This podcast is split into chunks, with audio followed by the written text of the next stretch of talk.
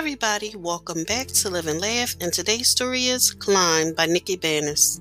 You are exactly where you are meant to be right now. Do not compare your journey to anyone else's.